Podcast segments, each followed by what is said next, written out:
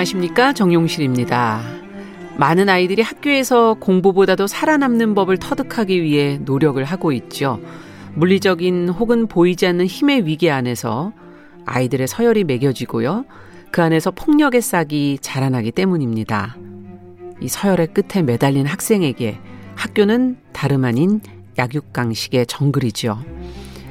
어, 이 학교라는 정글 속에서 맹수는 일그러진 영웅의 위상으로 또 진격하는 거인의 주먹으로 달콤한 먹이로 덫을 놓고 사라지는 사냥꾼의 그림자로도 나타납니다.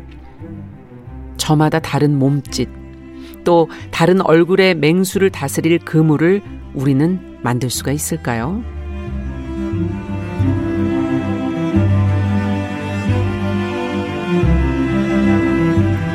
네, 사람의 마음을 들여다보고 길을 찾는 뉴스브런치 부설 심리연구소 뉴부심. 자, 2022년 6월 26일 일요일 문을 열어보겠습니다.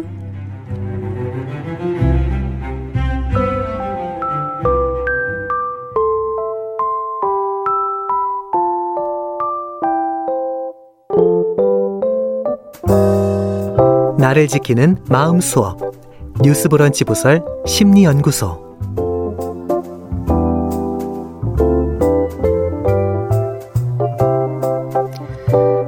일요일이면 함께하는 뉴스 브런치 부설 심리연구소. 우리가 살아가면서 부딪히게 되는 다양한 상황, 또 그 속의 감정, 마음들을 책, 영화, 심리학적 해석을 통해서 들여다보고 있습니다.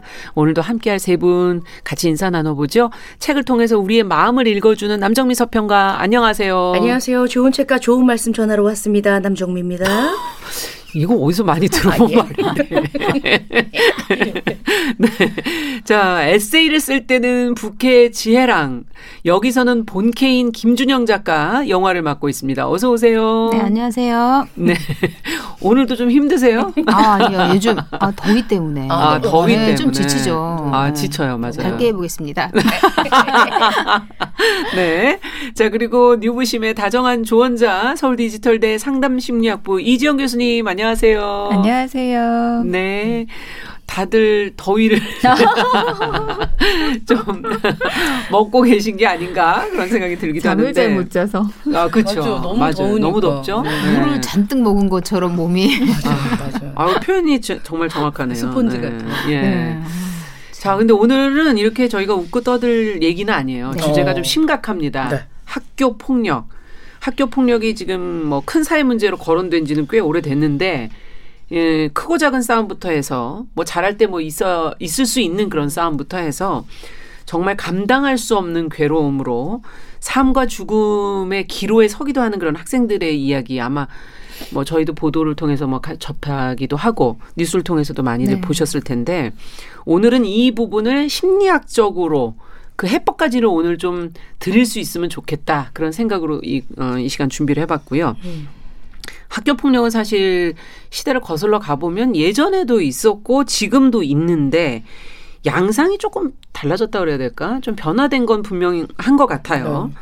어떠세요? 여러분들 학교 폭력을 경험해 보셨죠? 뭐 경험보다는 많이 지켜봤죠. 네, 사실 옆에서 네, 본 것, 그쵸. 그것도 뭐 간접 경험, 네, 네 경험이 저희 어릴 때는 음. 이제 뭐 케바, case by 음. case겠지만 어쨌든 조금 그냥 떨어져 있고 싶은 친구들은 가만 뒀던 것 같아요. 그 폭력이 아. 있는 부류가 있고 아닌, 아닌 부류들이 예, 있었던 것 같은데 음. 지금은 거의 이게 그 연령도 너무 낮아졌고 그 다음에 아. 그게 굉장히 가혹한 형태로 나타나고 또 네. 스마트폰이나 이런 것처럼 그 온라인상에서도 예, 너무 심하게 음. 드러나는 양상이 있는 것 같아요. 그거 예전에 네. 보지 못했던 장면들을 보게 그렇죠. 되니까 더 놀랍기도 하고. 네. 맞아, 맞아. 어. 일단은 그게 기록으로 남겨서 자기네들끼리 계속해서 어, 음. 지울 수도 없게 만들잖아요. 그러니까 예, 그 굉장히 너무 잔인해졌고 어. 그리고 일단 인원 수가 예전에 비해서 한 반의 학급 인원이 음. 되게 적다 보니까 맞아요. 그 어떤 특출난 부분이거나 아니면 아. 좀 어, 모자란 부분을 훨씬 더 눈에 띄어서 자기네들끼리 뭉치는 그런 방향으로 가지 않나 아, 숫자가 적다 보니까 예. 그것도 또 그러네요. 네. 보면 이제 배려나 약 각자와 함께 산다고 음. 이런 사회다라고 얘기하는 1차가 가정교육이 있어야 되잖아요. 네. 가정교육이 약간 좀 미흡한 부분도 있고 음. 또 모든 것을 좀 과하게 해석하는 것들도 있을 것 같고 음. 힘의 과실을 그렇게 하는 게 장난이 그렇게 가는 게 아니다라고 얘기하는 그런 교육도 있어야 될 것 같고 또 가해자들의 인식 부족 음. 폭력에 대해서 애들끼리 그런 거 가지고 뭘 그러냐라고 가볍게 치부하는 부모의 인식과 음. 또 가, 과보호들 쉬쉬하는 학교 개입 순위가 어느 정도 인지 불명확한 공권력 뭐 이런 아. 것들이 다 총체적인 난국이다. 그렇습니다. 저는 그렇게 보시는 거군요.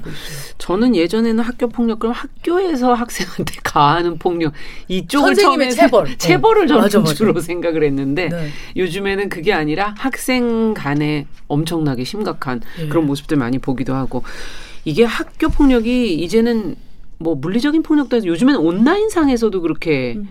어, 심리적인 괴롭힘도 많이 한다 그러더라고요. 이 교수님께서 보실 때 특히 심리학 전문가들은 많이 상담도 하시지 않나요? 이런 문제로? 음, 네, 굉장히 학교 폭력 경험을 하신 분들이 꽤 되시고, 근데 중요한 거는 그 경험이 굉장히 오래 간다는 후유증이. 음. 네.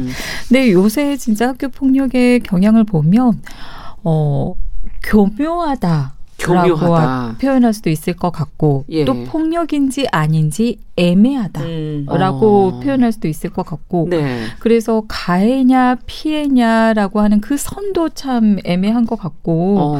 그런 여러 가지 모호함 이런 측면들이 있는 것 같아요. 그래서 음. 우리가 정말 잘 짚고 넘어가야지 이런 정말 큰 상처로부터 음. 조금 안전하게 클 수 있지 않을까 이런 생각이 들어요. 네. 근데 이제 학교 폭력이 무엇이냐라고 살펴보면 예. 정의상으로는 학교 내외에서 음. 학생을 대상으로 어떤 일들이 일어나서 그것의 결과로 그 학생의 신체적으로 또 정신적으로 또는 재산상의 피해를 얻었을 때, 피해를 보았을 때, 바로 우리가 그걸 학교 폭력이라고 하는데요. 음. 그럼 어떤 일이 있었을 때, 즉 학교 폭력의 종류를 보면 예. 가장 기본적으로는 신체적 폭력은 뭐 당연히 폭력이죠. 그렇죠. 몸을 다치게 하거나 뭐 음. 물건을 망가뜨리거나 어떤 신체적인 해를 입히는 행동. 음. 두 번째는 신체적 폭력이 아니더라도 언어적으로 폭력을 가했을 때도 폭력입니다. 네. 말로 못되게 하거나 음. 욕설을 퍼붓거나 기분을 감정을 상하게 하거나 음. 인격적으로 모욕하거나 조롱하거나 이런 것들이 모두 언어적 폭력에 들어가서 그 학생은 굉장히 괴로움을 겪거든요. 예. 정서적인 폭력이 있어요. 정서적 폭력. 네. 어, 가장 두드러진 게 따돌림이 될 음. 수 있겠죠. 그게 사실 정서적 폭력이군요. 네. 우리가 제가 그 유부심에서 굉장히 자주 얘기를 하지만 음. 어 우리는 함께 이렇게 친밀한 감을 얻고 소속감을 음. 얻어서 안전하고 안정된 환경에서 음. 살아가야 그게 기본인데 음. 그거를 위협하게 되니까 정서적으로 굉장히 고독하고 외롭고 어 그런 고통들을 겪게 음. 되거든요.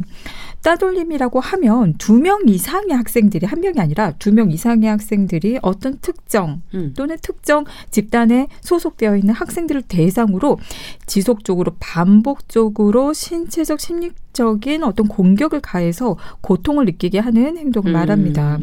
근데 여러분들 아실 거예요. 따돌림을 당하는 것 같게만 느껴져도 굉장히 마음이 상하고 그렇죠. 어 괴로워요. 학교 내가 가기 싫지. 맞아요. 네. 직장 가기도 싫고 맞아요. 저 사람들 예. 사이에 끼는 게. 굉장히 두렵고 음. 어, 굉장히 고통스러운 거거든요. 내가 진짜 어, 함부로 대해지는 것 같고 별것 아닌 것 같고. 그리고 성적인 폭력을 줄 수가 있어요. 어. 원치 않는 뭐 신체적인 접촉, 희롱. 학생들 사이에서 서- 사실 유치원생들도 뭔, 뭔지도 모르는 상태에서 이런 행동들이 또 어. 이루어지기도 하잖아요. 예. 신체적으로 이렇게 희롱을 하거나 접촉을 하거나. 근데 이런 것들도 어, 굉장히 심각한 후유증을 낳을 수가 있고요. 뭐 그리고 강요, 금품, 갈취 또 아까 말씀하셨던 것처럼 사이버 폭력을 줄 수가 있어요. 음. 어, 실제로 사이버 폭력이라든지 사이버 사이버 범죄가 네. 굉장히 많이 일어나고 있잖아요. 음. 근데 그걸 들여다 보면 오프라인으로 누군가를 만나기는 쉽지 않아요. 음. 오프라인으로 누구를 사귀고 또 누구를 대상으로 내가 어떤 행위를 가하는 건 어려워요. 그래서 사람들은 좀 더 손쉽게 누군가랑 interaction 할 수 있는 사이버 상으로 그렇죠. 가게 되고 네. 또 사이버 상에서는 누군가를 대상으로 만나기도 쉽고 누군가를 대상으로 공격을 하기도 쉬워요. 음. 그러다 보니까 뭐 사이 댓글 같은 것도 사실은 어, 마찬가지고 손쉽게 예. 행위를 할 수가 있는 거죠. 아. 그러니까 음. 이런 거 저런 거 다 쉽게 이루어지는 게 사이버인데 네. 그러다 보니 그 사이버 상에서 심리적으로 공격을 해- 행하고 또 뭐 개인 정보, 허위 사실, 유포 이런 음. 것들 또 조롱하는 글, 그림, 동영상 이 모든 것들로 인해서 누군가의 마음을 다치겠다면 폭력입니다. 그렇군요. 네. 근데 여기서 강조하고 싶은 게 뭐냐면 아까 말씀드렸던 것처럼 학교 폭력을 한 번 경험한 사람은 무너져요. 음. 전이 얘기를 좀 강조를 하고 싶어요. 음.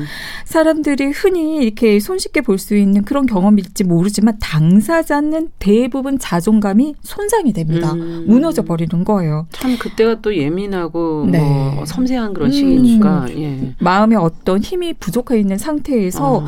자신에 대해서 나를 사람들은 싫어해. 음. 또는 난 잘하는 게 없어. 내가 못나서 이런 일을 겪는 거야. 그리고 자기를 계속 비난하게 되면서 위축되고 음. 외로움과 고독감을 느끼게 됩니다. 외로움과 고독감은 굉장히 고통스러운 감정이거든요. 그렇죠. 그러다 보니까 우울감이 심해져서 죽고 싶어. 음. 그래서 자해나 자살까지 갈 수도 있고요. 또, 어, 이런 무서운 일이 또 일어날지 몰라라는 그런 불안감이 하루 음. 종일 불안하고 사람들을 마주할 때 저 사람들도 나를 공격할지 모른다라는 기피증 뭐 이런 거로도 가는 맞아요. 건가요? 잠정적인 그런 공격자로 느껴지는 거죠. 어. 가해자로. 그래서 대인 불안, 대인 공포증 그러다 보니 음. 등교를 거부하게 되고 중도 탈락하는 그런 경우가 생깁니다. 그리고 온통 이것과 관련된 생각을 하게 돼요. 하루 종일. 그러다 보니까 집중력이 저하되고 기억력이 음. 저하되고 성적이 떨어지고 그리고 이런 일을 경험하면요. 생각이 자꾸 왜곡이 되어서 사람들이 날 음. 무시할 거야. 사람들이 나를 어, 뒷담화하고 있어. 음. 어, 나를 공격할 거야. 이런 피해 의식, 불신, 음. 의심이 증가하다 보니까 가장 기본적인 생존의 대인 관계 자체에 어려움이 발생해 버려요. 아. 그리고 뿐만 아니라 뭐 두통, 복통, 네. 신체 증상들이 나타나는데 어떤 친구는 그런 고통으로 인해서 학교 가기 싫다고 문 앞에서 기절까지 하더라고요. 음. 정말 이렇게 심각한 여러 가지 증상들이 생겨나는데 이렇게 감당하기 어려운 발달 시기에서 한 번, 한 번의 학교 폭력조차도요, 음. 그냥 어른들이 볼 땐 별것 아니어 보일 수 있지만 누군가에게는 돌이킬 수 없는 자아의 무너짐이고 음. 평생 잊을 수 없는 상처이고 영향을 평생 끼칠 수 있는 것임을 저는 좀 음. 알아서 모두 조금. 더 중요하게 이 문제를 들여다 봐야 되겠다 네. 그런 생각이 드네요. 자 그렇다면은 오늘 주제와 관련된 책 영화는 어떤 걸 가져오셨을지 좀 사실 주변에서 많은 작품들 속에 나오고 있어서 네. 먼저 어, 남정미 서평가께서 예. 오늘 소개할 작품은 2013년에 나와서 2019년까지 무려 13쇄를 찍고 어. 2020년에 개정판으로 다시 나온 추정경 작가의 벙커라는 네. 작품 같이 읽어볼까 합니다. 네. 이 벙커라고 사전에 음. 찾아보면 적의 사격이나 관측으로부터 아군을 보호하기 위하여 땅을 파서 만든 구덩이라는 뜻이 나오는데요. 네네. 책 제목 벙커 앞에 이렇게 이제 마음이 쉬어가는 곳 벙커 이렇게 써 있거든요. 예. 예, 한강 교각 밑에는 웬만해선 일반 사람들에게 절대 보이지 않는 아. 벙커가 있습니다. 아. 예, 요 이제 상황 설정이 그렇게 되어 있어요. 예. 이곳은 마음의 쉼이 필요한 친구들에게만 열리는 곳인데요. 음, 우연히 이곳으로 들어가게 된 한 학생의 이야기가 펼쳐지는 내용입니다. 그렇군요. 영화는 그럼 어떤 걸 고르셨나요? 네? 영화는 음. 2011년 작품 제목은 파수꾼이고요. 네. 이 윤성현 감독의 데뷔작이고 평론가들도 그렇고 그 다음에 관객들에게도 음. 극찬을 받은 작품입니다. 네. 사실 그 당시에 독립 영화였는데 작품성도 좋았고 어. 그다음에 흥행면에서도 굉장히 성공한 작품입니다.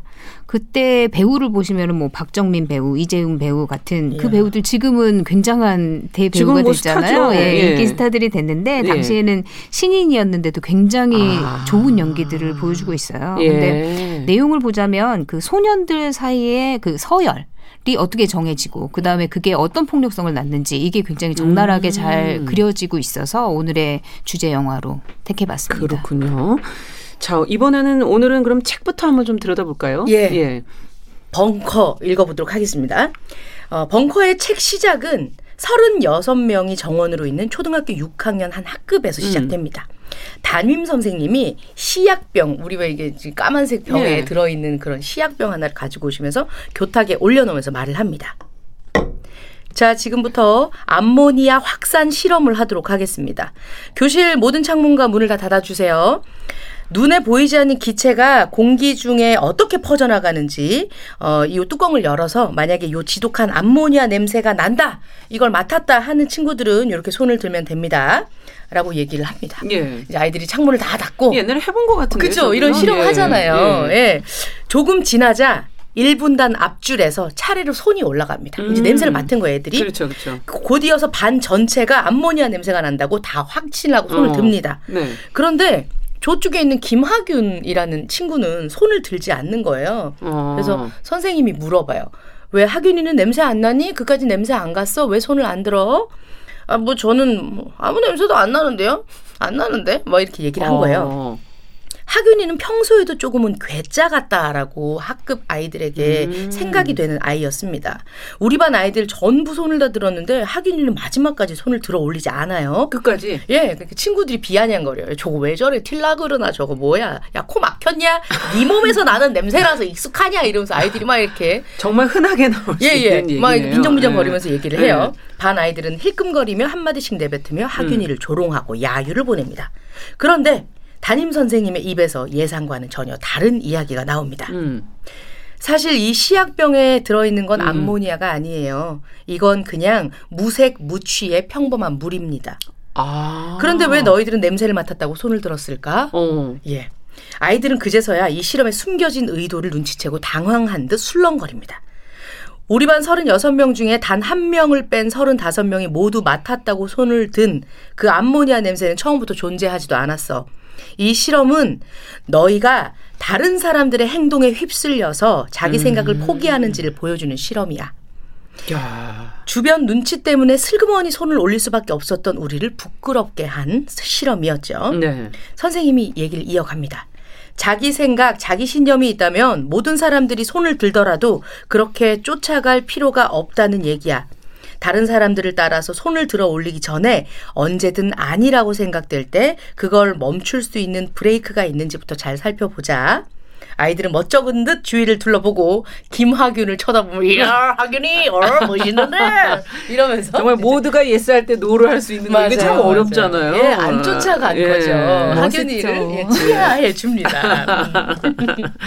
그러면 하균이가 앞으로 크게 되면 큰 인물 되겠는데요. 아, 그죠. 어. 예, 똑 부러지는 의견을 내던 그 멋진 하균이 3년 후 중학교 반으로 시간이 이동해서 보니 아. 굉장히 크게 어, 일진 같지 않은 일진이 되어 있습니다. 일진? 예. 중학생이 된 후 하균이는 너무 많이 변해버렸습니다. 일단 지각을 음. 밥 먹듯이 하고요. 까치진 머리에 구겨진 교복 와이셔츠, 세수조차 하지 않은 듯한 푸석한 얼굴, 음. 마치 가출 소년을 연상케 합니다. 머리카락과 옷에서 늘 담배 냄새를 풍기고 자타공인 문제아가 되어 있습니다. 아. 예전에 가짜 암모니아 확산 실험에서 유일하게 자기 소신껏 행동했던 그 멋진 놈 김하균은 이제 없습니다.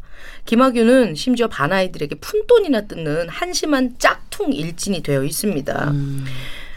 하균이가 이제 막 엎드려 있는데 어, 이제 그 중학교 교실이 펼쳐집니다. 어떤 애가 와서 얘기를 해요. 저기 내 카드 줘 하균아. 아 뭐야? 우리 엄마 신용카드 네가 어제 학원비 낸다고 갖고 갔잖아. 빨리 줘. 엄마가 오늘 꼭 갖고 오래. 아이 진짜 놔두고 왔다고 하면 되잖아. 죽고 싶어? 저리 꺼져. 지난달치만 쓴다고 했잖아. 이번 달까지 그러면 엄마가 의심해 돌려달라고. 안 그러면 우리 엄마가 그 순간 아이고. 하균의 주먹이 녀석의 왼쪽 뺨을 아유, 정통으로 가격하고 어떡해. 그러고도 분이 풀리지 않는가 바닥에 쓰러진 윤석을 무참히 발길질 해대기 시작합니다. 아니 그래서 어쩌라고 야 이씨 어쩌라고 이게 진짜 카드를 뭐 어째 어째? 친구의 카드로 자신의 학원비를 내고 자기가 받은 현금은 몰래 써버리는 이 녀석. 하지만 정작 그 앞에선 누구도 입을 열지 못하고 있습니다. 어, 책은 요 이렇게 설명하고 있어요. 음. 여자아이들이 비명을 지르고 반 아이들 몇몇이 학교를 노려보았지만 그뿐이었다. 권력이라는 것은 달리 만들어지는 게 아니었다. 한 번 힘을 가했을 때 강하게 반발하면 사그라지고 조금이라도 위축되고 단단해지면 그 위에 세워지는 게 권력이었다. 힘을 가했을 때 순식간에 움츠러들어 납작해진 윤석을 보며 김학규는 더욱 기세 등등하게 나오는 건 어쩌면 당연한 일이었다. 아이들은 힘없는 아이 위에서 군림하면서 자신보다 강한 일진 앞에서는 적당히 몸을 사리는 김학윤의 그 비겁한 태도를 비웃으면서도 감히 녀석에게 맞서지는 못했다. 이런 그래서 이 상황이 어떻게 좀 해결이 됩니까? 학윤이가 왜 이런 학생이 됐습니까? 그렇게 소신 있는 학생이었는데. 예, 그 사실 이제 학윤이가 음. 까치집을 하고 학교에 오고 음. 담배 쩔어서 오고 했었던 음. 거는 자, 집안에 있는 가정 폭력을 피해서 아빠 차에서 잠을 자고 학교에 오기 때문이에요. 아, 그래요. 예. 그리고 이제 이, 이 학윤이라는 친구의 엄마가 나중에 학폭으로 불려왔을 때 아이들이 어 엄마가 바로 그런 얘기, 우리 학윤이는 그런 애가 아니에요. 이런 얘기를 하는데 어. 반 아이들은 여지껏 겪은 게 있기 때문에 뭔 그런 애가 세상 천지 법 없으면 못 사는 애라고 막 이런 어. 생각을 하고 있어요. 그러니까 굉장히 학교와 음. 가정에서 굉장히 상반된 모습의 다른 아, 가정에서 받았던 걸 화풀이를 학교 학생들에게 하는 그런 모습을 보이고 있는데요. 네. 이 벙커에 들어간 사람이 피해자로 사고가 나서 병원에 누워 있게 된 친구입니다. 근데 뒷부분이 또다시 굉장히 큰 반전이 있거든요. 어. 이 부분 때문에 이 책이 지금 13세를 넘기도록 많은 그렇군요. 친구들에게 사랑을 받고 있는 게 아닌가 하는 생각이 들어요. 네. 학교 폭력을 당하던 반 아이들 중에서 한 명이 반기를 들고 나서면서 벙커 소설은 완전히 다른 국면으로 접어드는데요. 음. 학교 폭력을 어떻게 대처하였을지 또 학연이와 반 아이들의 뒷내용은 어떻게 진행이 될지 음. 벙커라는 곳은 과연 어떤 곳인지 음. 추정경 작가 의 벙커에서 확인하시면 좋을 것 같고요. 네. 요 책에는 가해자 부모, 피해자 부모가 어떤 식으로 받아들이는지 음. 또 나중에는 이제 피해자가 가해자 아, 가해자가 피해자로 되면서 되는. 또 겪게 되는 것들이 음. 나오거든요. 굉장히 중요한 얘기들을 담고 있습니다. 그렇죠. 학교 폭력에서 그 가해자가 피해자가 되고 피해자가 또 가해자가 되고 이런 과정들이 있다는 얘기가 아마 이 책에 담겨 있는 것 같고 아, 아쉽게 그 뒤 궁금했는데 네네. 얘기 또안 해주시고 벙커, 벙커, 벙커. 넘어가시네요. 네. 야, 근데 이 학교 폭력의 원인이 왠지 우리 사회의 모습을 보는 것 같기도 해서 좀 씁쓸했어요. 네. 어떻게 보세요? 학교 폭력 원인이 어디 있다고 보세요? 김준영 네. 작가는 어떻게, 어떻게 보셨어요? 음. 일단 가해자도 피해자도 사실은 기본적으로는 학교 안에서 크게 음. 뭔가가 일어난다기보다는 음. 기본적으로 갖고 있는 결핍이나 이런 것들이 학교 안에서 어떤 관계나 이런 걸 형성할 때 영향을 주게 되는. 주는 예, 게 크지 않나 이런 생각이 음. 들어요. 교수님께 여쭤볼까요? 전문가의 시각으로 보실 때 이 학교 폭력이라는 거 왜 일어나는 걸까요?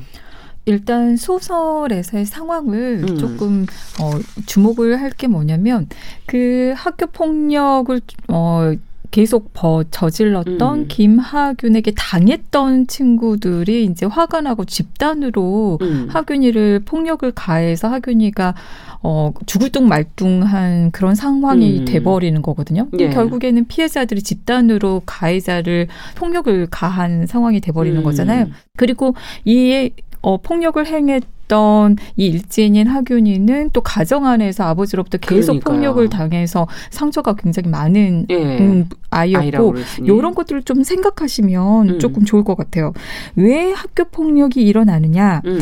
쉽게 얘기해서 청소년기는 발달 단계에서 감정 조절에 가장 도전을 맞는 시기입니다. 네. 발달 단계 상에서 가장 불안정한 시기가 바로 청소년기예요. 그렇죠. 신경계가 굉장히 불안정해가지고요. 전 두엽이 판단 능력을 담당하는 전두엽이 완성이 되지 않아서 음. 판단 능력이 굉장히 떨어져 있는 상태예요. 네. 또 호르몬계가 굉장히 불안정해가지고요. 음. 감정의 기복을 완화시켜주는 역할을 하는 세로토닌이 제일 적게 분비되는 시기예요. 아. 아. 이고 그러니 너무 안타깝죠. 힘든 시기네요. 네, 음. 그런데 청소년기야말로 전체 발달 시기에서 가장 스트레스가 많은 시기입니다. 청소년기. 아.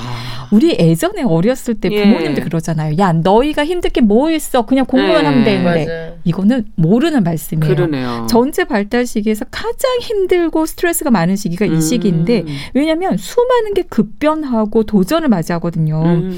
2차 성징에 의해서 급격히 신체 인지가 변화하다 그렇죠. 보니까 나의 마음은 어린아이인데 몸은 어른이야. 아. 어, 너무 혼란스러운 거예요. 예. 또한 자아 정체감을 찾아가면서 독립하고 싶은데 내가 할 수 있는 게 있나? 없잖아요. 없죠. 예. 심한 좌절감을 겪죠. 음. 또이 시기는 욕구고 욕구가 굉장히 많이 올라오는 시기예요. 아. 그런데 하고 싶은 건 많은데 현실 속에서 내가 할 수 있는 건 학교에 가서 공부해야 되는 거밖에. 없으니 그렇죠. 참 답답하겠네요. 그렇죠. 예. 나는 나는 진짜 빌 게이츠도 돼야 되고 맞아, 막 하고 싶은 맞아, 집도 맞아. 사야 되고 막 하고 싶은 거 그렇죠. 많은데 본인이 할 수 있는 게 뭐가 있어. 그리고 음. 공부 공부에 대한 그 학업 스트레스. 음. 근데 무엇보다도요. 대인 관계 스트레스가 가장 심각한 시기가 바로 청소년기입니다. 음. 교실에서 적응하고 뭔가 유능감을 발휘하기 위해서는 소속감이 형성이 돼야 되고 네네. 이 소속감을 통해 서 내가 안전하고 안정감을 확보해야만 음. 뭔가 활발하게 활동을 할 수 있는데 이 소속감을 느낄 수 있는 대상은 친구거든요. 교실 그렇죠. 안 친구. 네, 맞습니다. 교실- 중요하죠, 제일. 그럼요. 교실한 친구는 음. 이 청소년기에는 생명줄이에요. 아. 친구 한 명이 내가 살아남을 수 아이들 있는 교우 관계가 참 중요한 거군요. 그때. 우리가 교실 안에서 같이 있어줄 수는 없잖아요. 맞아요. 생명줄입니다. 그러기 때문에 아이들 되게 음. 민감한데 문제는 뭐냐? 교실은요 모든 인간 군상의 축소판이에요. 음. 걸러지지 않아요. 음. 모든 인간 군상이 모여 있어요. 음. 잘 생각해 보시면 대학부터는 우리가 친한 친구랑 만나고 좋아하는 사람하고 같이 수업 듣고 음. 직장에 가서도 막 선택할 수 있죠. 그쵸. 네. 대학부터는 우리가 만나는 사람을 결정할 수가 있어요. 음. 좋아하고 마음 편한 맞는 사람하고만 지내면 돼요. 밥 먹고 음. 그런데 교실 안에서 우리 아이들은 벗어날 수가 없어요. 아, 원치 않은 친구들이 그러네. 옆에 앉아 있고 관계를 맺어야 되고 갈등을 맞아요. 겪고 도망갈 수가 없고 우리 갈등 겪으면 불편한 피해 버리잖아요. 나 저 사람 안 보겠어. 그래. 피할 수가 없어요. 내일도 봐야 음. 되고 또 옆에 있고. 이런 벗어나고 싶은데 벗어날 수 없어서 너무 고통스러운 시기가 바로 청소년기입니다. 음. 근데 이러한 스트레스는 반드시 불쾌한 감정을 유발시키거든요. 음. 그러니 그 감정을 잘 다루는 게 중요한 과제가 돼요. 그리고 한 번 발생한 불편한 감정은 느끼고 충분히 표현되어 밖으로 해소되기를 원하는데 음. 그러지 못하면 귀신과 같아가지고 계속 신호를 보내면서 충동질을 해요. 음. 즉 욕구불만이 생기고 심술이 쌓여 갑니다. 음. 그러다 보니 괜한 친구에게 화풀이를 하고 심술 부리고. 근데 그 갈등을 들여다보면 이 영화나 책에서처럼 음. 가족 내에서도 갈등이 굉장히 많이 발생을 하고 네. 학교에서 대인 관계에서도 갈등이 발생을 하면서 근데 여기에서 이제 우리가 주목을 해야 될 건 뭐냐면 이 갈등 안을 들여다보면 예. 경계를 허락 없이 침범 당했을 때 어, 분노가 느껴지거든요. 네. 그리고 이 많은 갈등은 대부분 경계가 침범 당하는 거죠. 폭력이라든지 뭐 조롱, 비난, 야단, 지적, 공부해라 등등등등 이 모든 것들이 경계가 침범 당하는 음. 행위이기 때문에 분노가 발생하고 분노는 공격성을 수반합니다. 그렇죠. 화가 음. 나면 복수하고 싶어지죠. 음. 그러다 보니 이 복수하고 싶은 공격성이 직접적으로 상대를 아. 가하면서 음. 폭력이 일어나기도 하고 은연중에 돌려서 공격하면서 교묘한 폭력이 일어나기도 하고 약하게 보이는 애들한테. 네. 그리고 예. 학교 폭력이 일으키는 친구들 많은 경우가요. 저 그냥 화풀이 했어요. 저 네. 그냥 어 기분 나빠서 저 친구 때렸어. 이렇게 엉뚱하게 아. 만만한 대상에게 자신의 심술 화풀이를 하면서 폭력이 음. 일어나기도 합니다. 그래서 가해자의 특성들을 보면 대부분 이 충동, 공격성을 음. 조절하지 못하는 그런 성향이 있는 거죠. 그러네. 안에 다 쌓여 있어요. 다 음. 쌓여 있는데 이거를 잘 조절하느냐 못하느냐 그 차이로 폭력의 가해자가 되느냐 그렇지 않느냐. 피해자가 되느냐. 네, 이 차이가 되는 거죠. 또한 타인의 경계를 침범하는 행위에 대해서 별로 문제의식을 못 느끼는 경우가 음. 많아요. 음. 내가 좋아서 예를 들어서 어 이따 볼 영화에서 보면은 경계를 침범을 네네. 하는데 나는 이 친구 좋아하니까 음. 어, 야너 고마워해야 되는 거 아니야? 음. 고맙지 않고 화가 나는 거거든요. 음. 또한 폭력에 대한 문제성을 잘 느끼지 못하면서 내가 이런 침범 행위를 하면서 긍정적인 결과가 올 거야라는 기대를 갖게 되는 거죠. 음. 또한 이런 가해자의 특성들을 보면 스트레스와 갈등이 굉장히 많아요. 그러네요. 안타깝죠. 그러다 음. 보니 다른 사람의 의도에 대해서도 지나치게 부정적으로 해석을 하고 음. 적대적으로 해석을 하면서 아. 더한 갈등을 겪게 되는 겁니다. 예. 그리고 어, 폭력으로 누군가가 괴로워하는 상황을 통해서 내가 괴로워하는 사람을 보면서 안타깝지만 난 군림하고 있다. 나는 음. 저 친구보다는 위다. 내가 쎄. 어, 뭔가 내가 주목받고 있고 대단하다는 음. 느낌, 자존감이 올라간다고 믿습니다. 그때 또 자존감이 아직 형성이 제대로 안 됐으니. 맞아요. 예. 그걸 통해서 자존감을 음. 높이는 거죠. 마지막으로 음. 공감력이 떨어져요. 음. 공감력이. 본인 타인- 문제가 심각해서 그런가요? 그 안에서? 어, 아마 음. 경험도 그렇고 문제가 심각해서도 네. 그렇고 여러 가지 방어일 수도 있고요. 음. 타인의 감정, 마음에 대해서 이해하지 못하면서 자기 중심적으로 있다 보니까 피해를 당한 사람이 얼마나 고통스럽고 힘들지, 음. 그 영향이 얼마나 끔찍할지 모르고 생각하려 하지도 않으면서 가볍게 생각하는 그런 문제가 있습니다. 그래서 네. 중요한 건 가해자가 피해자일 수도 있고 피해자 가해자일 수도 있지만 선을 넘는 학교 폭력의 가해는 피해자에게 엄청난 상처이고 고통이라는 음. 점입니다. 네.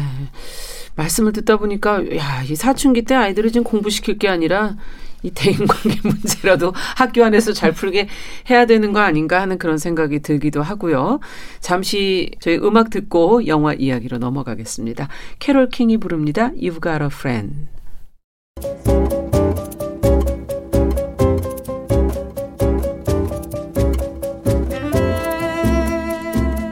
여러분은 지금 뉴스브런치 부설 심리연구소를 듣고 계십니다.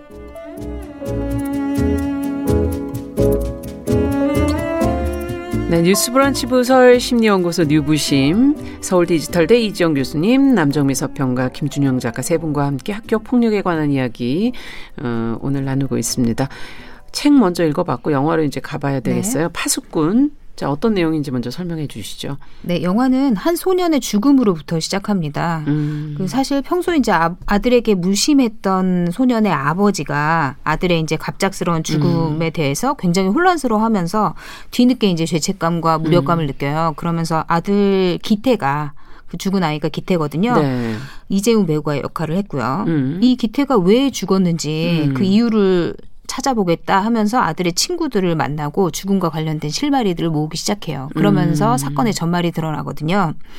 어, 이제 이 사건 안에는 세 명의 중요한 친구들이 있어요. 그래요. 일단 백희라고 불리는 백희준이라는 친구가 있어요. 음. 백희준은 이제 고등학교에서 동윤이라는 친구와 음. 기태라는 친구를 만나서 음. 세 명이 굉장히 절친한 친구가 돼요. 그렇군요. 그리고 굉장히 잘 지내면서 여자 친구들 또래 아이들답게 여자 친구들도 만나고, 사귀고 예, 만나고 막 그렇게 뭐, 하거든요. 예. 근데 베키는 남자 아이들하고는 굉장히 잘 지내는데 음. 좋아하는 여학생 앞에서 뭐 적극적으로 대시를 한다거나 아니면 음. 좋아한다고 말을 하지 못하는 숙맥이에요. 음. 그래서 이제 어느 뭐 친구들은 베키를 그 좋아하는 여자 친구랑 이어주려고 하거든요. 음. 예. 그래서 어느 날 이제 놀러를 가요. 네. 그래서 어 자신이 이제 좋아하는 여자에게 고백을 하라고 친구 들이 이제 얘기를 하거든요. 근데 그 여자 친구가 하필이면 기태를 좋아하는 거예요. 아, 그래서- 삼각관계네요. 그쵸. 예.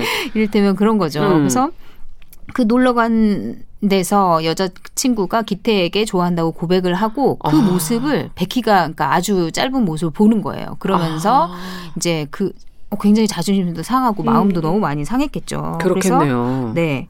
그래서 이제 기태가 뭐 친구처럼 평상 평상시처럼 해도 굉장히 짜증을 내고 음. 뭐 그리고 약간 이제 평소와는 다르게 친구들과의 대화를 하면서 약간씩 기태를 무시하고 음. 사실 기태라는 친구는 엄마가 없어요. 그래서 음. 이제 가정 얘기를 친구들이 하고 뭐 엄마 때문에 귀찮아 죽겠어 뭐 이런 얘기를 하면 이제 약간 말을 돌리고 뭐 이런 음. 경향이 있거든요. 음. 근데 베키가 그 부분에 대해서 약간 찌르면서 살짝 비웃어요. 근데 아. 기태는 그게 완전히 상처가 된 거죠. 아. 근데 사실 알고 보면 기태는 그 여자친구가 고백을 했을 때그 베키 때문에 거절을 해요. 그러니까 아. 기태 입장에서는 최선을 친구를 그죠. 위해서 한 건데 예. 친구가 오해를 하고 있는 거군요. 그렇죠. 그러니까 음. 희준이 자꾸 그러니까 자기는 이제 마음이 더 안 좋은 거죠. 음. 근데 사실 기태는 학교에서는 이른바 짱 일진이에요. 그러니까 음. 굉장히 또래 친구들보다 힘도 세고 싸움도 잘하고. 음.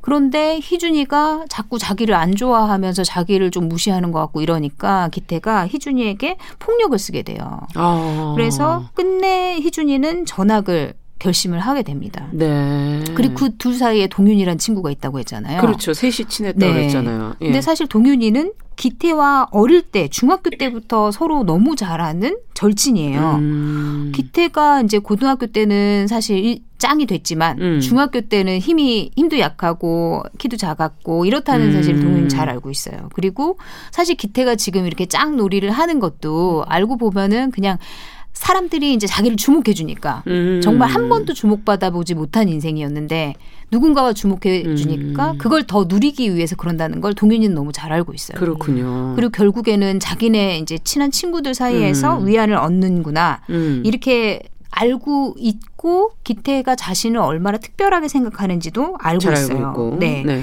그런데 이제 기태가 그 베키와의 사이가 멀어지면서 음. 이제 동윤이가 그 사이에 끼게 되는 거죠. 대체 얘네들이 왜 이러나 처음에는 음. 화해를 시키려고 했다가 나중에는 기태를 나무라요. 이제 베키는 전학을 가기로 했으니까. 그러니까. 예. 그런 그런 사이에서 이제 동윤이와 기태 사이에 또 약간의 균열이 생기거든요. 어. 근데 또 아까 얘기했듯이 여자친구들을 만난다고 했잖아요. 예. 근데 동윤이라는 친구는 세정이라는 여자친구를 너무 좋아하고 음. 굉장히 빠져 있어요. 음. 근데 그 희준이랑 뭐 기태 사이의 일로 동윤이가 이제 기태를 조금 나무라니까 기태가 그 일로 이제 오해가 쌓이면서 세정이에 대해서 하지 말아야 할 이야기를 하게 돼요. 음. 그러면서 이 관계가 완전히 파국을 향해 치닫게 되거든요. 아, 가장 친했던 친구들이 지금 뿔뿔이 네. 다 갈라지게 그렇죠. 되는 거군요. 그래서 영화 속에서 가해자는 누구고 그럼 피해자는 가해자는 되는 당연히 학교장인 기태겠죠. 기태가 되는 거고. 일단 싸움을 굉장히 잘하는 친구고 음. 그 다음에 모든 이제 반 아이들이 그 아이를 짱이라면서 우러러 보면서 따르고 음. 이런 상황인데 기태는 사실 희준이랑 동윤이는 굉장히 친한 친구라고 생각하지만 그래도 자기의 짱 위치를 놓기는 놓을 수는 없죠. 음. 사실 이게 이제 또 아이들 사이에서 서열 문제잖아요. 음, 아까 그 얘기를 해주시겠다고 했죠. 네. 그러니까 사실 학교에서 피라미드 꼭대기는 기태가 차지하고 있는 건데 네. 이제 아무리 친구라고는 해도 베키가 자꾸만 기태를 음. 좀 무시하는 서열을 위, 네, 뭐 그렇죠. 넘어설 수는 없다. 그리고 기태가 얘를 폭력을 행사하면서 때리고 뭐 이러는데도 음. 전혀 굴복하지 않아요 베키가 음. 그러면서 기태가 사실 기태는 속마음은 화해를 하고 싶어 하거든요. 그래서 음. 왜 이렇게까지 하는 거냐 이제 웬만하면 굴복해라. 음. 자기는 이제 아이들 눈이 있으니까 그렇죠. 굴복해 줘야 뭐, 어, 되는 굴복할 거죠. 수는 없고 음. 네가 해라 이러는데 베키는 너는 대체 왜 이렇게까지 하냐? 내가 네 부하냐? 이러면서 음. 나한테 선택권이라는 게 있기는 하는 거냐면서 대들어요. 음. 그러니까 아무리 맞아도. 그러니까 이제 기태의 입장에서는 아니 이렇게 때려도 안 되고 자기는 아이들한테는 잘 보여 잘 보여야 되는데 짱 위치를 놓을 수는 없는데 너무 음. 난감한 상황인 거죠. 근데 베키 입장에서는 친구라고 생각했는데 이게 상하관계냐? 그렇죠. 폭력을 당하고 나니까 이게 음. 우리가 친구가 아니었구나. 그리고 우리는 동등한 관계가 아니었구나. 완전히 상하 관계구나. 이렇게 깨닫게 되면서 더 이상 관계를 하기 싫은 거죠. 아. 그리고 사실 기태와 이제 기태 무리들을 보면은 음. 기태는 짱이라고 말씀드렸잖아요. 음. 그리고 그 친구들은 이제 그 패거리에 소속 됨으로 해가지고 왕따를 당하지 않고 음. 자신의 어떤 위치를 보장받고 음. 이런 이제 피해자와 가해자 사이에 약간의 공생 관계가 성립된다고 볼 수 있어요. 그러면서 네. 이제 어울려 다니면서 기태가 좀 이제 눈밖에 난 친구들 뭐 백희를 공격했을 때 음. 같이 폭력을 행사하고 음. 따돌리고 음. 그렇게 되는 거거든요. 그리고 사실 이제 이 친구 관계를 보면 처음 시작은 아주 사소한 여자 문제였어요. 그러네요. 뭐 서로, 예, 좋아할 수도 있고 안 좋아할 수도 있고 이런 예. 문제인데 나중에는 이게 친구들 간의 서열과 계급과 뭐 힘의 상하 관계와 이런 음. 것들까지 드러나면서 완전히 이제 왕따 문제, 소외 문제까지도 다 음. 드러내게 되는 거죠. 야, 그러면 이야기가 그럼 결국은 어떻게 끝을 맺습니까? 앞서 처음에 한 소년의 죽음으로 시작한다고 그랬고 그 네. 소년이 기태라 그랬었잖아요. 그렇죠. 네. 근데 예. 사실 폭력을 행사하지만 기태는 사실 그 폭력을 행사하는 이유가 베키가 안 떠났으면 싶어 가지고 베키가 계속 친구로 남아줬으면 좋겠어가지고 그런 해- 폭력을 행사하는 거예요. 근데 사실은 이제 기태는 따지고 보면 굉장히 소통에 그 힘듦을 갖고 있는 아이인 거죠. 소통의 음. 방법을 잘 몰라요. 그래서 그냥 아이를 자- 친구들을 자기 옆에 남게 해주는 게 어떤 폭력을 써서 아니면 힘의 논리로 이렇게 해서 자기 안에 가두려고 자꾸 하거든요. 음. 근데 친구들은 사실 그런 걸 당연히 싫어할 수밖에 없죠. 어, 그렇죠. 예, 우린 친구라고 생각했는데 내가 폭력을 꼭- 행사하니까. 그렇죠. 그리고 피해자와 예. 가해자가 됐는데 음. 그러니까 받아들일 수가 없는데 그래서 베키는 전학을 결심하고 전학을 가버렸고. 가요. 예. 그리고 예. 남아 있는 동윤마저도 베키의 문제가 처음에는 때문에. 발단이 돼서 서로 안 좋은 관계가 되고 그 다음에 기태가 그 아까 세정 동윤이의 음. 여자친구인 세정에 대해서 그 정말 세정이가 아픈 과거를 가지고 있어요. 뭐 전 학교에서 친구들한테 왕따를 당해가지고 뭐 좀 나쁜 소문에 휩싸여서 굉장히 힘든 시간을 보냈었거든요. 음. 근데 기태가 동윤이를 위한답시고 뭐 너를 위해서 하는 얘기야라고 이제 말을 하면서 세정이의 과거에 대해서 떠벌리는 거죠. 그러면서 세정이는 또 자살을 시도해요. 어머나. 그렇게 그렇게 되니까 이제 동윤이는 모든 게 다 기태 탓이다 그러네요. 이렇게 되는 거죠. 그리고 음. 더 이상은 친구가 될 수 없는데 어. 기태는 이제 동윤이한테 찾아와서 동윤이랑 다시 관계를 회복해 보려고 하죠. 근데 동윤이는 이미 이제 마음은 떠났죠. 그렇죠. 마음을 떠났으니까 기태에게 아이들이 너를 따르는 게 진짜 너를 좋아해서 따른다고 생각하냐. 음. 네가 그렇게 그 힘을 행사하고 하니까 무서워서 그러는 거다. 너한테 친구는 아무도 없다. 너 좋아하는 사람도 아무도 음. 없다. 이러면서 이제 나도 너 한 번도 친구였던 적도 없고 상 뭐 너랑 관계도 더 이상 하기 싫다. 이렇게 음. 상처를 주니까 기태 입장에서는 너또 상처 그렇죠. 받았겠네요. 유일한 예. 친구라고 믿고 사랑했던 친구가 그런 식으로 얘기를 하고 음. 자기가 했던 모든 것들이 이제 다 허무해지니까 결국은 이제 굉장히 안 좋은 선택을 하게 되는 거죠. 그래서 죽음에 이르게 됩니다. 아. 스스로. 방금 말씀하신 네. 저 내용 있잖아요. 음. 그너 무서워서 애들이 너 좋아서 그런 줄 아냐 이렇게 얘기하는 거를 여기 벙커 책에도 똑같이 나와요. 그 김하균이 폭력을 행사할 막 때. 행할 때 행사할 때 애들이 애들이 널 무서워한다고 생각하지 웃기지 마 무서워하는 게 아니라 널 싫어하는 거야. 음. 네. 이, 이 대사를 계속 얘기를 네, 해요. 그렇죠. 근데 영화 속에서도 사실 기태가 좀 안쓰러운 마음이 들어요. 그러니까 소 통의 방법을 너무 잘 모르고 음, 상처도 있는 그쵸. 아이고. 네. 음. 그냥 폭력을 행사함으로써 자신을 이해받으려고 하는데 음. 친구들은 당연히 이해 못하죠. 네. 그런 상황에 뭐 어쨌든 상당히 불안해하고 항상 누군가가 있어야만 하는 친구였는데 음. 오히려 그런 생각도 많이 들어요. 기태를 누군가가 조금만 더 돌봐줬으면 음. 그렇게 심각한 그 가해 상황과 갈까? 스스로를 또 마지막에는 스스로를 가해한 거잖아요. 음. 스스로 죽음을 선택했으니까 네. 그런 안타까움이 야, 있습니다. 정말 참 마음이 착잡해지는 그런 얘기네요. 어, 지금 마지막에 김준영 작가가 이 가해 학생조차도 사실은 알고 보면 어, 불안한 심리 상태에 놓여 있고 네. 돌봄을 받, 받았어야 되는 거 아니냐 이런 얘기를 해 주셨는데 어떻게 보십니까?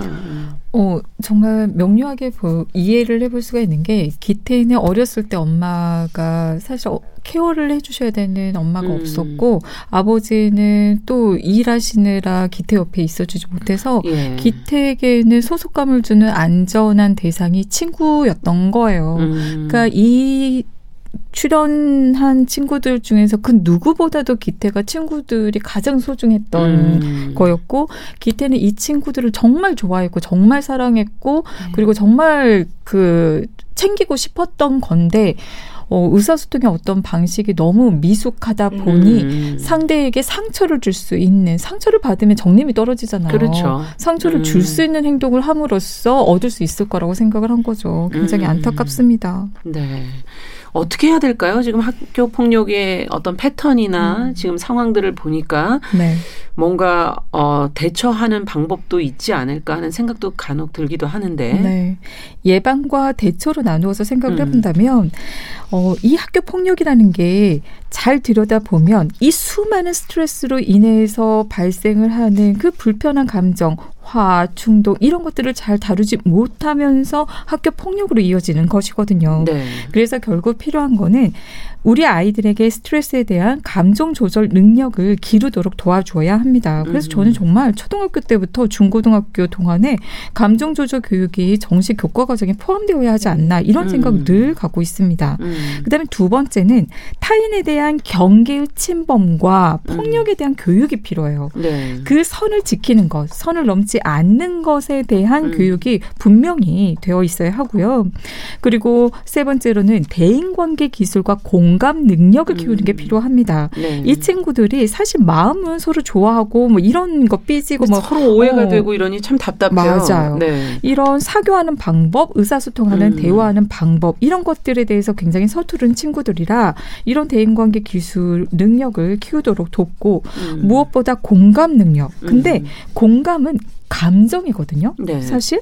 그래서 이 누군가의 경계를 침범하면 분노가 어, 발생을 하고 화가 음. 나면 공격적으로 반응한다라는 이것조차도 모르는 친구들이 너무 많아요. 음. 본인이 때려놓고서 쟤 왜 나한테 삐졌어? 음. 어, 기태도 마찬가지거든요. 그렇죠. 본인이 때려놓고 너 왜 날 피해? 우리 음. 그냥 화해하자. 이렇게 가는 거예요. 음. 그래서 분노, 불안, 슬픔, 수치심과 같이 이런 감정들이 왜 발생하고 음. 어떤 역할을 하고 어떻게 다루어야 하는지 그걸 이해할 때 상대방의 마음에 대해서 공감할 수 있거든요. 예.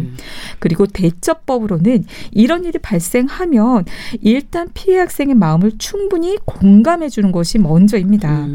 사건이 발생한 이후 느끼게 되는 그런 불안, 초조, 음. 우울, 절망, 무력감, 또 안에서 우러난 그 울분들, 적개심, 죄책감, 또 본인에 대해서 부정적인 어떤 상들 이런 것에 대해서 충분히 공감하시고 그러나 기억하실 건 이거는 평소에 이 친구의 모습이 아니라 극심한 스트레스로 인한 일반적인 심리적인 반응이라는 것을 기억을 하셨으면 좋겠어요. 네. 그리고 부모 입장에서는 좀 더 이성적으로 문제를 해결해야 하기 때문에 침착함을 일단은 유지를 해야 합니다. 음. 그리고 이 침착함을 유지하면서 하셔야 될 거는 피해 상황을 구체적으로 파악을 하면서 증거를 확보해야 합니다. 음. 육하 원칙에 따라서 자녀의 말을 뒷받침해 줄 음. 수 있는 물증 확보하고 친구들의 증언도 이렇게 녹음을 하거나 들어두면 좋고 증거 자료를 남겨놓는 게 필요합니다. 네. 그리고 무엇보다 강조가 되는 것은 피해 자녀의 편에 서야 돼요. 음. 학교 폭력을 경험하신 부모님들이 자칫 야 네가 그렇게 해서 그러지 야 음. 그거 고 이런 식으로 좀 어 이제 본인도 마음이 너무 속상하니까 그렇죠. 탓을 하게 되는 경우가 네. 있거든요. 절대 그러지 마시고 피해 자녀의 편에 서서 어찌 되었든 어 무엇이 옳고 그른지를 떠나서 나의 자녀의 마음에 그 편에 서서 안전을 음. 확보하는 게 중요합니다. 음. 그렇지 않으면 나중에 두고두고 굉장히 상처가 되어서 관계 갈등이 일어날 수 있어요. 부모 그렇겠네요. 자녀 간에. 네. 그래서 예를 들면 등하교할 때 부모가 동행을 한다거나 음. 또는 담임 교사나 학교에 알릴 때에도 자녀와 상의를 해서 음. 어, 체계적으로 진행을 하고 음. 피해 학생의 보호가 중요한데 보복하지 못하게 조치를 취하는 게 필요합니다. 음. 이런 경우에는 이제 담임 교사의 입회 하에 가해 학생 또 가해 부모로부터 정식으로 사과를 받는 그런 행위 그리고 무엇보다 여러분 기억하셔야 될 게 피해 학생분들은 심리적인 상처를 받은 거기 때문에 네. 심리 상담을 받을 수가 있어요. 네. 그리고 음. 이 상, 심리 상담의 치료비는 가해 학생이 어, 전액 지불해야 하는 음. 그런 조건이 있습니다. 그래서 여러분들 그런 거 기억을 하셔서 상처를 받으셨다면 심리 상담을 어, 받아보시는 그런 것들을 필요하고요. 마지막으로 피해 자녀는 트라우마를 경험한 거예요. 그렇죠. 외상을 경험한 것입니다. 그 상처를 잘 치유할 수 있도록 도와주셔야 되는데 이 상처 트라우마를 치유하는 게 굉장히 어, 짧게 이루어지지 않아요. 시간이 어, 걸린다는 긴 말씀이군요. 시간이 걸려요. 음. 아이는 퇴행할 거예요. 음. 혼자 있는 걸 두려워하고 자꾸만 부모에게 나 사랑하냐, 나 사랑 받을 만한 아이냐, 음. 어, 칭찬을 바라고 그렇지 않으면 스스로 비하하고 비난하는 생각이 계속 들 음. 거예요. 옆에서 부모가 보면 진짜 답답하거든요. 다 끄내고 왜 그렇겠죠. 저러 나. 음. 그리고 그 상처를 소화할 수 있도록 어 체계적인. 전문적인 심리 상담을 통해서 그거를 해소하고 이해하는 작업이 필요합니다. 마지막으로 자존감을 회복하는 게 정말 쉽지 않아요. 음. 한번 이런 경험을 하시면 손상된 자존감을 회복시키기 위해서 끊임없이 이 아이들을 격려해주고 좋은 사랑, 칭찬 이런 것들을 계속해서 어, 주시면 음. 그리고 점진적으로 자존감이 회복될 수 있다는 거 말씀드리고 싶습니다. 네. 근데 기본적으로는 요즘에는 이유 없이 이루어지는 폭력들도 좀 많이 있는 것 같아요. 음. 저는 사실 그게 제일 무서운데, 그러니까 사실 영화에서는 음. 그래도 나름대로의 이유들이 조금씩 있는데 네. 이제 그런 거 없이 그냥 무차별적으로 제가 그냥 싫어서 이러면서 음. 이제 단체 행동을 하고 그 피해 학생 이 사실상 아무 죄가 없음에도 불구하고 남들과 조금 달라서 아니면 이상 그렇죠. 행동을 조금 조금 보여서. 다른 행동을 해서 어. 맞아요. 그런 이유로 당하는 음. 그게 너무 더 가슴 회복하기 아파요. 힘들 것 예. 같네요. 네. 이해가 안 되니까. 그렇죠. 예. 자, 뉴스브런치 부설 심리연구소, 어, 사실 학교 폭력은 더 깊이 좀 다뤄야 될 부분이 있지만 저희가 영화와 책을 통해서 그들의 심리, 그리고 그 시기, 성장 시기가 어떤, 어, 감정의 상태를 가지는지도 같이 한번 이해해 보는 그런 시간을 가져봤습니다. 어, 뉴부심 김준영 작가, 남정미 서평가 서울디지털대학교 이지영 교수님 세 분과 함께 이야기 나눴습니다. 오늘 말씀 잘 들었습니다. 감사합니다. 고맙습니다. 감사합니다. 네.